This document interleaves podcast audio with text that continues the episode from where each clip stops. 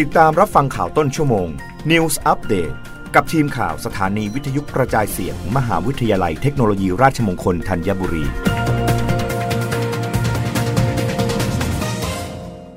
รับฟังข่าวต้นชั่วโมง โดยทีมข่าววิทยุราชมงคลธัญบุรีค่ะ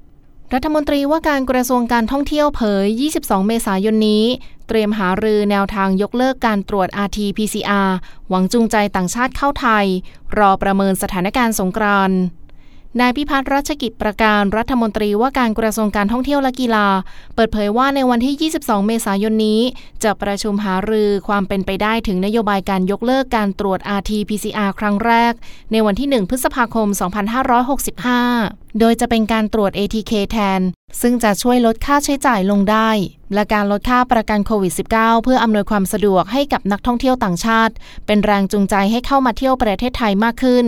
ขณะที่การยกเลิกการตรวจ RT-PCR จากประเทศต้นทาง ถือว่าช่วยสนับสนุนให้ต่างชาติมีความสนใจเดินทางมาท่องเที่ยวในประเทศไทยมากขึ้น เพราะเป็นการลดขั้นตอนและลดรายจ่ายได้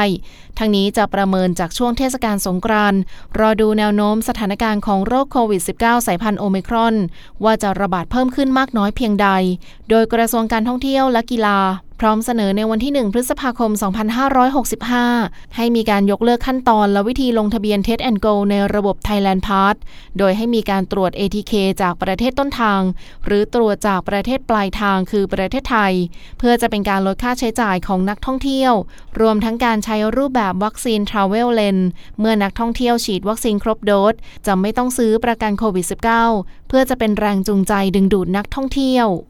รับฟังข่าวครั้งต่อไปได้ในต้นชั่วโมงหน้า กับทีมข่าววิทยุราชมงคลธัญบุรีค่ะ